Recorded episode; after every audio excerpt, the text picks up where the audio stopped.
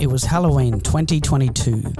After a big night out, I came home and ended up having an accident that resulted in what they called a catastrophic traumatic brain injury. I very easily could have died on that night or been left with a permanent debilitating injury, which was what the brain rehabilitation centre that I ended up in expected. Somehow, 12 months later, I'm here to tell the full story about how it all actually panned out. If you want to hear all about it, tune in and listen to my wife Nicola and I discussing it all on our podcast, My Traumatic Brain Injury.